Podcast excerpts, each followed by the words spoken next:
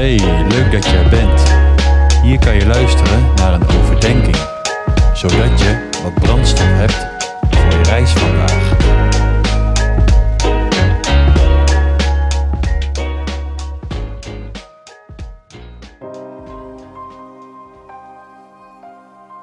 Hey, welkom bij een nieuwe aflevering van Brandstof.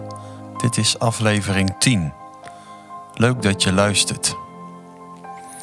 Overgave is de maatstaf in het tijdperk van de geest.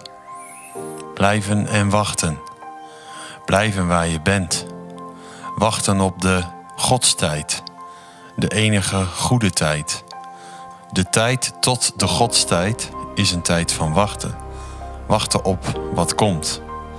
Wachten op de vervulling van de belofte van God. De belofte waarvan je weet wat die inhoudt. Maar hoe hij vervuld wordt, weet je niet. Na Jezus hemelvaart moesten de discipelen blijven waar ze waren en wachten op de vervulling van de belofte van God. Ze kenden de belofte, hadden geen idee hoe de vervulling ervan eruit zou zien. Ze moesten het daar laten waar het sowieso lag. Ze hadden er zelf geen grip op. Ze werden gedwongen om te leven in overgave. Soms moet je blijven waar je bent om te ontvangen wat gaat komen. Soms openen de minst optimale omstandigheden de deuren van je hart, zodat de kracht van boven je leven in kan stromen. De discipelen wachten in Jeruzalem, bang voor de Joodse leiders, met z'n allen in een bovenkamer, maar hun harten open voor wat komen zou. Kracht van boven.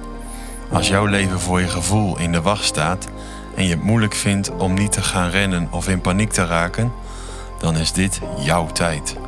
Jouw periode van loslaten. Jouw tijd van overgave. Jouw moment van uitzien naar de godstijd. Verlangend, biddend, vastend, smekend, huilend, verwachtend. God vervult zijn belofte altijd op zijn tijd, de godstijd.